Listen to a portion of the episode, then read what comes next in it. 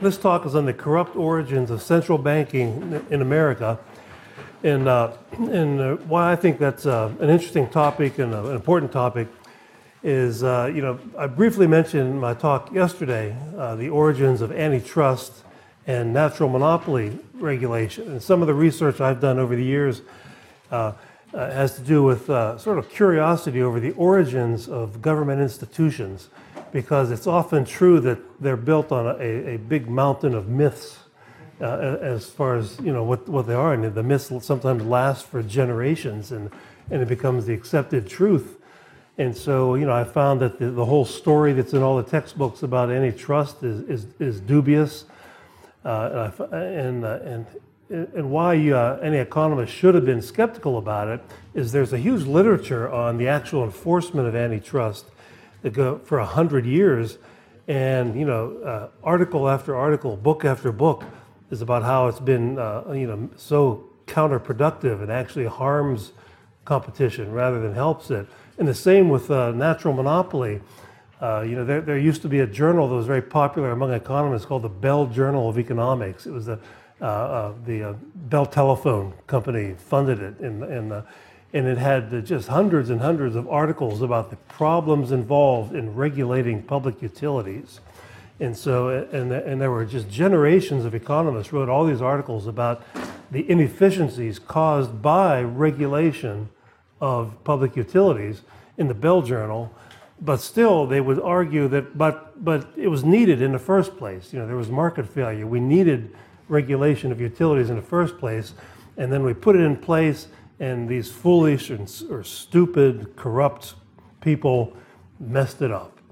And so, uh, and so, you know, I, I usually smell a big rat when I hear stories like that. Yeah, we we messed up for a hundred years, but it was it was a good idea at the beginning. And, uh, and and with central banking, and I began looking into central banking, and of course, uh, uh, you know, there many books have been written. There's some treatises. You know, Murray Rothbard's. Uh, Uh, history of Mon- uh, money and banking in the United States is great.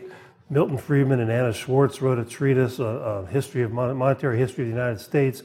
Richard Timber- Timberlake uh, also wrote a, a treatise, and Alan Meltzer wrote a history of the Federal Reserve. Alan Meltzer is a famous Carnegie Carnegie Mellon professor uh, who wrote from a Chicago school perf- uh, perspective for many years uh, on monetary policy, monetary issues. And so in all these books and articles, you know, catalog problems caused by the Fed. And then there's there's stories about corruption caused by the Fed or central banking. Uh, you know, a recent example would be, uh, uh, it's sort of an outrageous example, when uh, when uh, President Bush's uh, uh, Treasury Secretary, uh, Paulson, Henry Paulson, left Goldman Sachs. And I believe it's in the U S Constitution that the Treasury Secretary must be an employee of Goldman Sachs. I'm pretty sure I'll have to check with Judge Napolitano about that, but it, it seems certain. Uh, uh, to become Treasury Secretary, he orchestrates a bailout of the insurance company A I G, which owed Goldman Sachs eighteen billion dollars. And they get, I don't know, what was it, eighty some billion dollars from the government, and they paid back Goldman Sachs. Henry leaves the government, goes back to Goldman Sachs, and I pick up the New York Times one day and in the in the society section. I was on an airplane, so I was reading the whole thing. You know, getting bored on a long airplane ride at the New York Times Sunday edition. And there's a big article about the big, beautiful new five million dollars house that Missus Paulson just bought. You know, the, her her tenth uh, house somewhere. And so, you know, there's stories like that about corruption. And so, uh, and so, but what is usually said is that what, it was a good idea at the beginning. There were market failure. The, the financial system wasn't was falling apart. We needed central banking, but you know, for the past hundred hundred and some years, we we messed up. Yeah. And so, just like natural monopoly and just like uh, uh, antitrust, I smell a rat. And so, uh, I, I looked in. Started looking into the very origins. Murray Rothbard wrote a lot widely about this too, and in his book, The Mystery of Banking, uh, he, he's you know there were two national banks before the Fed. There was the Bank of North America, was the very first national bank, and that was succeeded by something called the Bank of the United States. And uh, a mover and shaker behind uh, the first national bank was uh, financier Robert Morris, who uh, uh, some some historians say he was the uh, financier of the American Revolution. Uh, Rothbard called him uh, a defense contractor who made money off the American Revolution, which is more true, I think, about who Robert Morris was. Philadelphia, uh, very wealthy businessman, you know, possibly the wealthiest man in America in the late eighteenth century. Okay, and so after the American Revolution, he's a, he was a native of Liverpool, England, and here's what he and his his big business compatriots in Philadelphia and New York and, and Boston basically uh, wanted. And I'm quoting Rothbard from page one ninety-two. What they wanted was, quote, to reimpose in the new United States a system of mercantilism and big government similar to that in Great Britain, against which the colonists had rebelled. The object was to have a strong central government, particularly a strong president or king as chief executive, built up by high taxes and heavy public debt. The strong government was to impose high tariffs to subsidize domestic manufacturers, develop a big navy to open up and subsidize foreign markets for American exports, and launch a massive system of internal public works. That would be corporate welfare for road and canal building. In short, the United States was to have a British system without Great Britain. And uh, when, when I talk about this, uh, I usually uh, make the point that uh, that this is absolutely true. This, the revolution is over. They just fought a revolution against the rotten British mercantilist system. And then they had these group of people led by Robert Morris who wanted to bring the exact same system to America. And you can understand why their political opponents, the Jeffersonians, were outraged at this and, and opposed it every step along the way uh, for that very reason. But uh, when I first read about this, it reminded me of uh, this old movie. I think it's History of the World Part Two or Part One. I forget what part. And Mel Brooks portrays the King of France during the French Revolution. And his his laugh line in the movie is, it's good to be the king. Every, you know, he's sitting on a big pile of gold bars. It's good to be the king. And, and every time, in in the big laugh line, and that that was basically their their attitude, that mercantilism is a rotten system if you're on the paying end, but if you're on the collecting end, it's pretty good. If you can, if you're on the you're on that side. And these these people wanted to be on the collecting end of the mercantilist system. After all, it, it existed in Europe for for hundreds of years because for a reason. It was very profitable to somebody, and, and th- these people wanted to be the somebody in America, okay?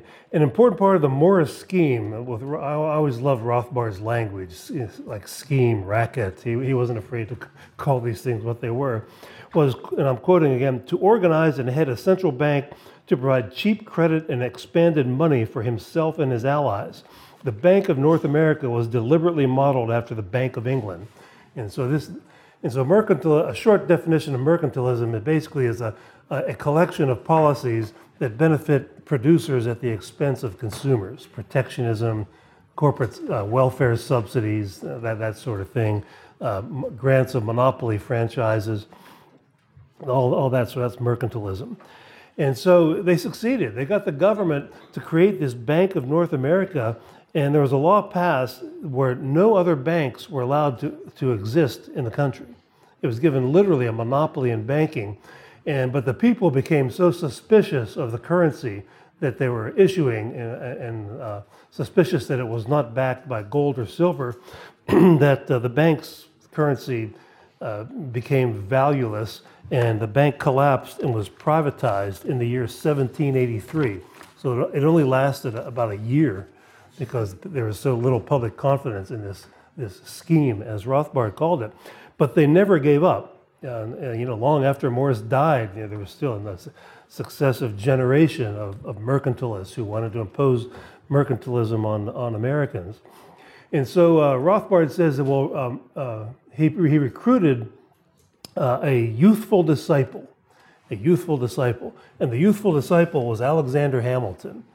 Uh, the the young lawyer uh, who had been George Washington's uh, adjutant general and, and uh, protege in the in the American Revolution, so he was very close to the president, George Washington, and uh, And in, in the in the Pulitzer Prize-winning biography of Hamilton, Ron Chernow, that's C H E R N O W, Ron Chernow, Pulitzer Prize-winning biographer of Alexander Hamilton, he wrote how it was that Hamilton got the job as Treasury Secretary. So Robert Morris got Hamilton the job as Treasury Secretary by writing George Washington. And, uh, and Chernow writes here that uh, Hamilton uh, mentioned this, And, uh, and Washington knew about it because he got a letter from Robert Morris. Uh, and, uh, and in the letter, he, he turns to uh, Alexander Hamilton and said, uh, I didn't know you knew anything about finance. We never talked about it. And so, uh, but here he was. He wanted him to be the first Treasury Secretary. Okay, so what Hamilton did, here's what Chernow says. Hamilton brushed up on money matters. He didn't know anything. He, he knew less than anybody in his room about about econo- economics uh, of, of his day, uh, and had Colonel Timothy Pickering. This was uh, this was a, a Massachusetts senator. He was the Secretary of State and Secretary of War under George Washington. So this was, and this was a man who knew something about economics. He was educated, Timothy Pickering, and Pickering sent him some primers: David Hume's Political Discourses, tracts written by the English clergyman and polemicist Richard Price. Oh, I'm sure you've all read Richard Price, you know, the students of economics, whoever he was, and his all-purpose crib, Postlewaite's Universal Dictionary of Trade and Commerce. So he read a dictionary. Hamilton sent a marathon letter to, to uh, Morris that set forth a full-fledged system for shoring up American credit and creating a national bank. And in the letter, he basically said, uh, I think it would be a good idea if we did all these things that I quoted to you a minute ago. That uh, the, the Murray Rothbard said, you know, national bank, high protectionist tariffs, big public debt, and all that. And in the letter, it's an April thirtieth, seventeen eighty-one letter to Robert Morris by Hamilton advocating protectionist tariffs, a central bank, taxes on land, that is property taxes, poll taxes, and a large public debt. Okay, and Robert Morris thought, this is great, I love this. And so he so he got the he got the job. And so, so basically, Hamilton became the political water carrier for Robert Morris and the other uh, big money people from New York and Philadelphia. Basically, that's why uh, when they held the Constitutional Convention and Hamilton showed up and advocated a king, he called it a permanent president, uh, and they rejected it. He left in a huff and went back to New York. It wasn't even that he stayed for a day or two and then he left. Wasn't interested. Okay.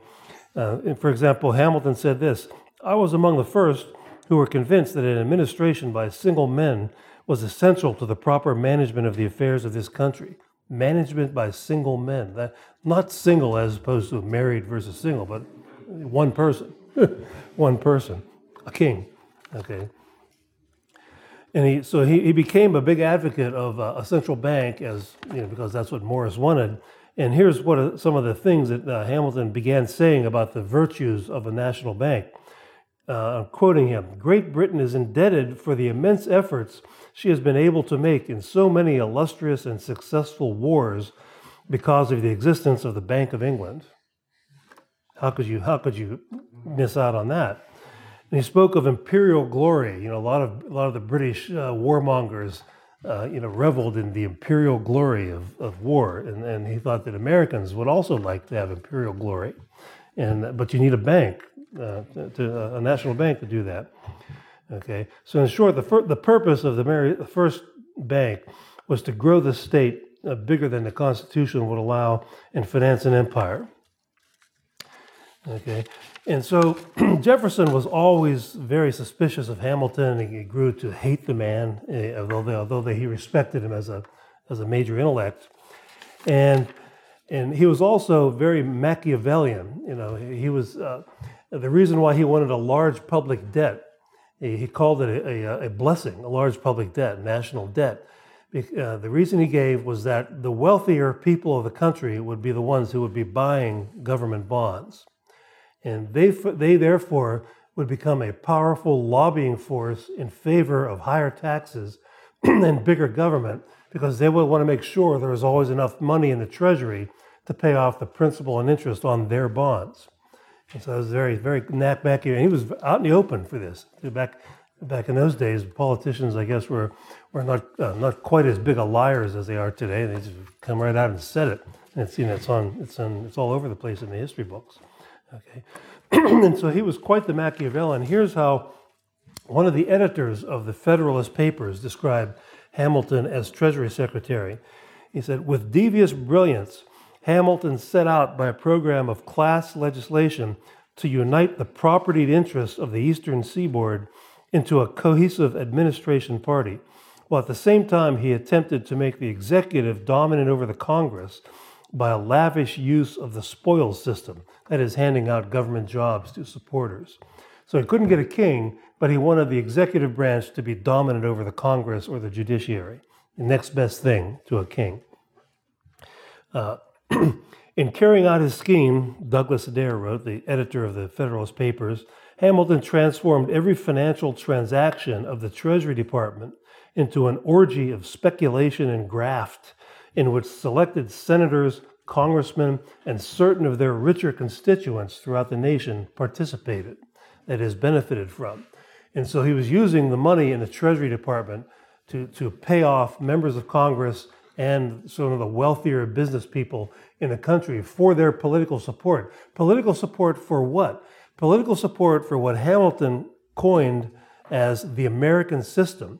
This, this quote that I read at the beginning, where they wanted uh, protectionist tariffs, a national bank, and subsidies for corporations of all sorts, that was the British mercantilist system, but Hamilton called it the American system.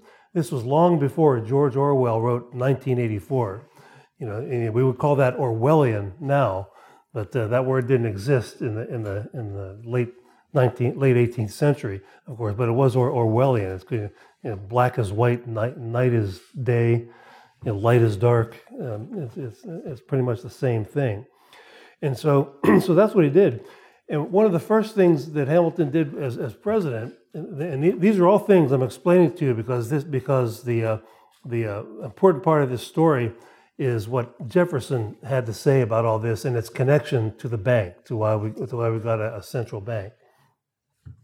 So what uh, what he did was the, the American Revolution was financed by the state governments. Uh, there was there was no national financing of it. I mean, in in, in early America, each state thought of itself as a country in the same sense that Great Britain and Spain and France was, were countries. You know, Virginia was a country, Massachusetts was a country, and they had a confederacy of countries that fought to uh, secede against from the British Empire. Okay, and so and they and they raised what tax money they could, and they borrowed money also, you know, as states. Hamilton nationalized all this debt, all this state debt, most of it being war debt. Okay. And here's the here's the, the way he nationalized it, though. The insiders in New York, the, the national capital was in New York City at the time. It was New York and Philadelphia, and then, then they created Washington, D C, out of carved it out of Virginia. But uh, the New Yorkers, the congressmen and the political insiders knew that there was a piece of legislation that was going to say that this war debt that was trading between two and ten percent of face value would be bought up at one hundred percent of face value at some point. And this was before the internet, to all the young students in the class. This was long before the internet, you know, happened. And so what happened is the insiders, you know, talk about insider trading, they hired stagecoaches, ships, boats, men on horseback, anybody, anyone and anything to go up and down the Eastern Seaboard buying up bonds, mostly held by Revolutionary War veterans, because they ran out of money and they paid them in promises, in government bonds. And these were trading between two and ten percent of face value. But the insiders knew that they can get their hands on these bonds, that in a month or two they can cash them in at one hundred percent face value. Here's how, excuse me, there's a, a historian named Claude Bowers who wrote a book called Jefferson and Hamilton. Okay, he also wrote a, a famous book uh, on uh, Reconstruction called The Tragic Era, uh, you know, post-Civil War era. But here's what he said about what happened next. Expresses, expresses by which he meant stagecoaches, with, with very large sums of money on their way to the North Carolina, went for purpose of speculation in certificates, splashed and bumped over wretched winter roads, two fast-sailing vessels chartered by a member of Congress who had been an officer in the war were plowing the waters southward on a similar mission. And so there was a mad scramble to buy up all these bonds. And so these men became very wealthy. Among the men who became wealthy, Robert Morris himself made eighteen million dollars. This is this is in the, the late seventeen hundreds, eighteen million dollars. Governor George Clinton of New York made five million dollars. Hamilton himself purchased the bonds through buying agents in Philadelphia and New York. Okay, and so and so in, then in stops in steps Jefferson. Uh, he, and Jefferson is is watching all of this and observing all of this, and he wrote an essay. And on February fourth, eighteen eighteen, Thomas Jefferson wrote an essay about uh, Hamilton's financial system. He says this: Hamilton's financial system had two objects. Uh, first, as a puzzle to exclude popular understanding and inquiry. Secondly, as a machine for the corruption of the legislature. What he was talking about is uh, Hamilton had written these big, long-winded reports that are typical of lawyers, in which he was. One was called Report on Manufacturers, then there was a report on the National Bank, and they were very long-winded and obtuse and filled with all sorts of language that no one would understand hardly. And, and so Jefferson is saying, well, the purpose of these these reports is to confuse the public and befuddle the public, bamboozle the public, so they wouldn't know what on earth is going on with their money. And this, but the second purpose, Jefferson said, was corruption.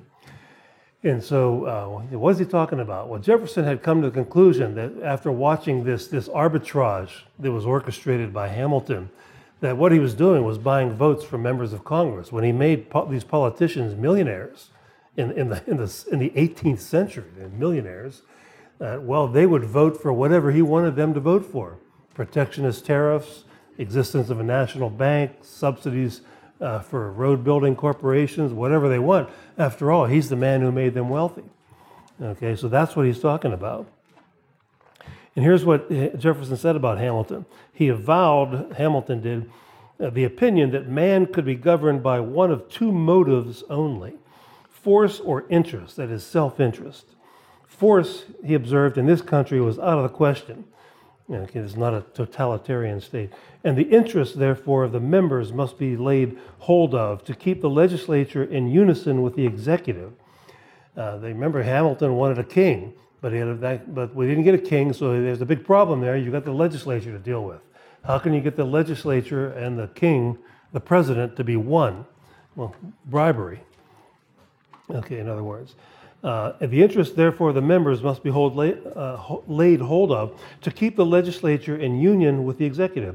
And with grief and shame, it must be acknowledged that his machine was not without effect. That even in this, the birth of our government, some members were found sordid enough to bend their duty to their interests and to look after personal rather than the public good. So that was Jefferson.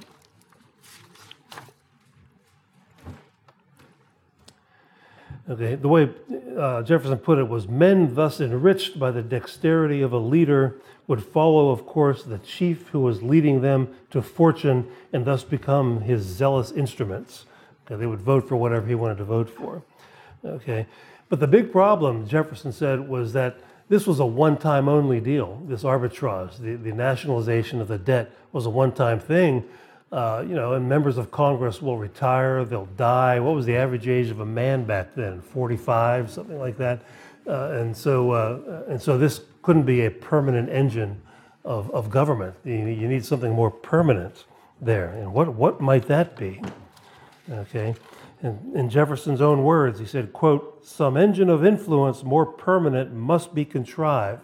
And he's not saying he wants this permanent engine. He's saying, in Hamilton's view, some permanent engine uh, of influence must be contrived.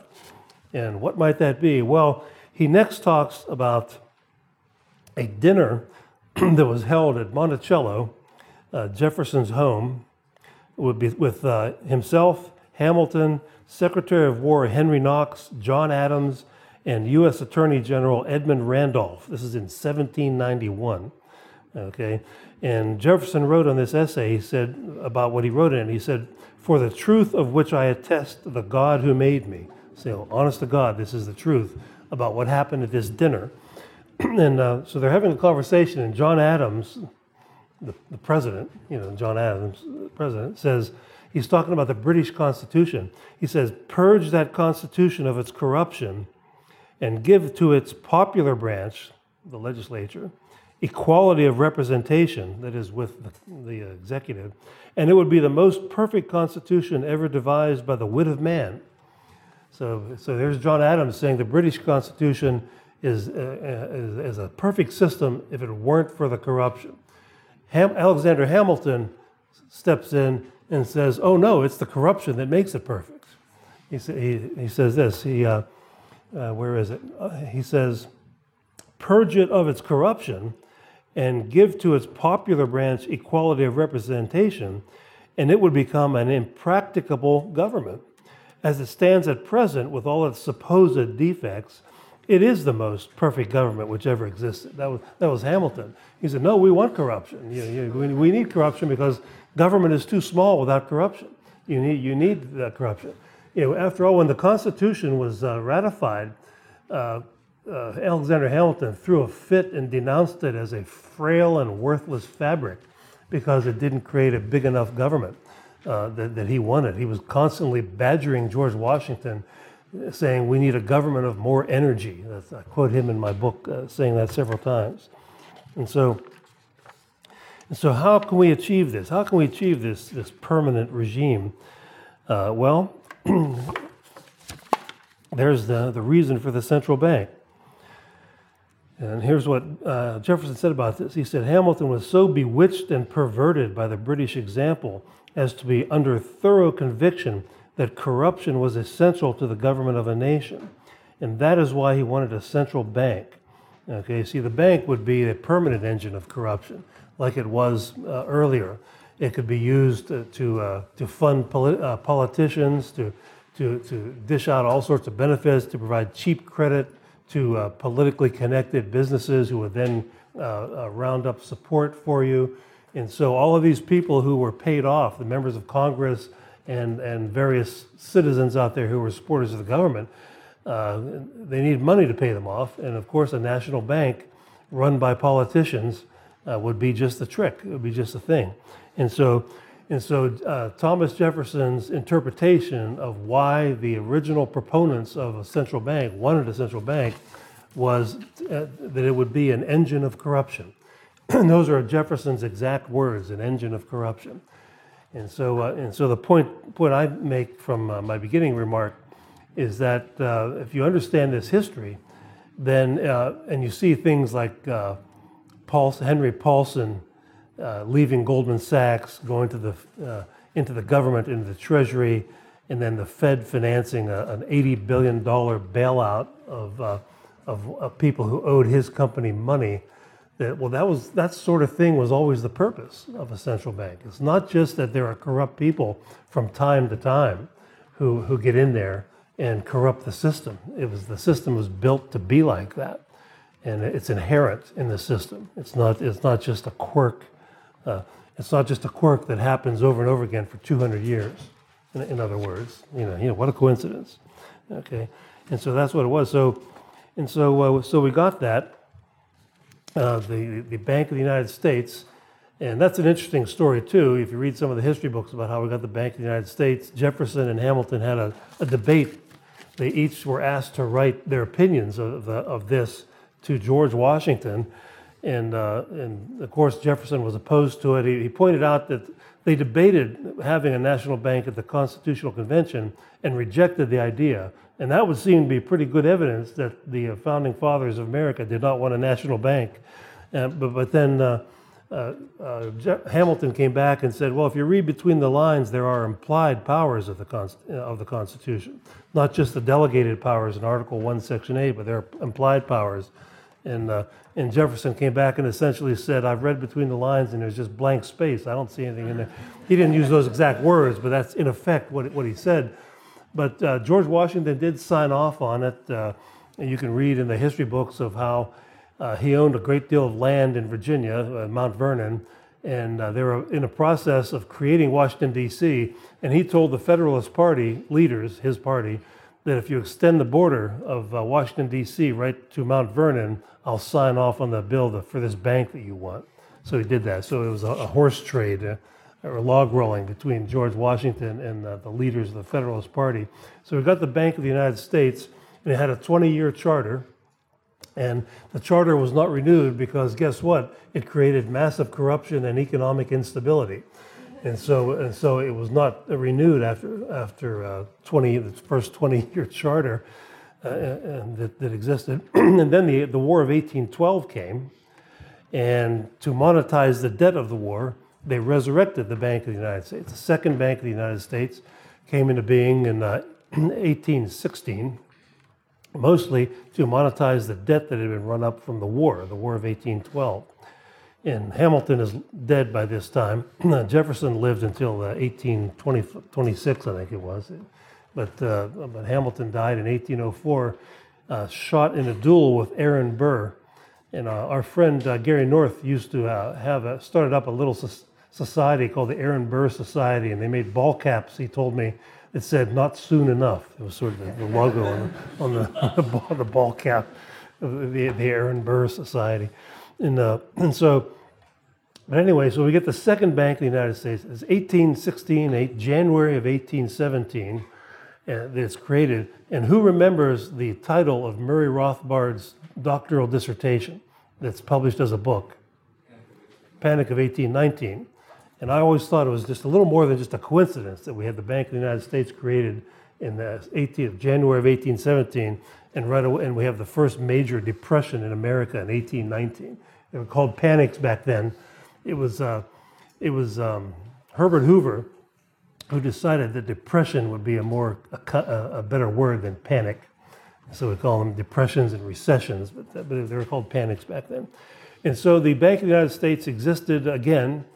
Uh, and uh, but it, but then its biggest enemy became uh, Andrew Jackson. When Andrew Jackson was president in the late eighteen twenties, he vetoed the rechartering of the Second Bank of the United States, and uh, and he had, there was a big battle with that uh, with uh, the bank and the supporters of the bank, who were powerful people like Henry Clay, the Speaker of the House of the Representatives, and Daniel Webster uh, was a.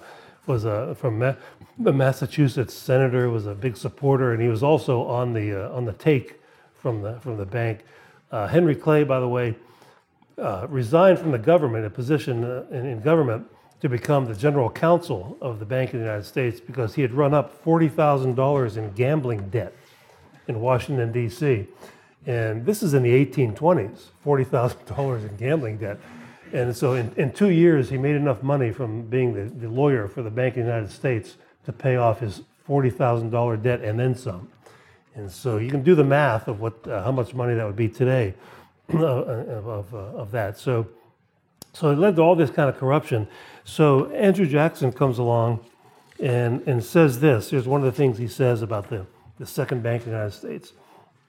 He said, "Every monopoly and all exclusive privileges are granted at the expense of the public, and that the many millions which this act, that is the rechartering of the Bank of the United States, proposes to bestow on the stockholders of the existing bank must come directly or indirectly out of the earnings of the American people." And he says these stockholders were profiting from their connection with the government only, and not any and not any productive efforts on their part. And so there were private stockholders, and then it was also partly Uh, capitalized by tax dollars. I think twenty percent was capitalized by tax dollars, and uh, and it was an engine of corruption. And so he vetoed the rechartering of the bank, but he, he also had help along the way. Uh, there's an interesting story here about the state of Ohio, what they did when, when they tried to open up two branches of the Bank of the United States in the state of Ohio. The people of Ohio did not want this because they knew uh, they were Jeffersonians in their opinion of uh, a national bank, and they knew it spelled in- economic instability and corruption. And so they imposed a tax of fifty thousand dollars a year on each branch of, of the, the Bank of the United States. And the Bank of the United States refused to pay, so they sent armed marshals into the banks with big chests to, to fill up with money, and they did. They walked into the vaults, took uh, you know, uh, you know, took fifty thousand dollars out of the vaults and left uh, over this. And the and other states uh, objected too. The, you know, the Supreme Court case McCulloch versus Maryland, which the judge uh, has talked about or will be talking about, uh, was involved in this too, where Maryland wanted to tax it, uh, this out of into oblivion. And that's where John Marshall, the Chief Justice of the United States, uh, uh, came up with this phrase, the power to tax is the power to destroy. Though the people in states like Ohio and Maryland wanted to destroy the Bank of the United States by taxing it out of existence from the state level. That's where that comes from, uh, with John Marshall. And so he had help there. And uh, if, if if you want to read uh, Andrew Jackson's veto message, uh, you can just Google uh, Andrew Jackson, why U S Bank was closed. And uh, and you can read it online. It's very interesting. You, you never see a politician uh, say anything like that these days. Uh, after I read this this thing, uh, I was curious as to what historians had to say about this. And if you pick up the history books, it's it's pretty much uniformly derogatory comments about what a what an ignorant old farmer Andrew Jackson was. And, but but it, it sounds like it could have been written by either Jefferson or Murray Rothbard. Yeah, the, the the the condemnation of the special interest in the in the bank, or maybe co-authored by the two of them.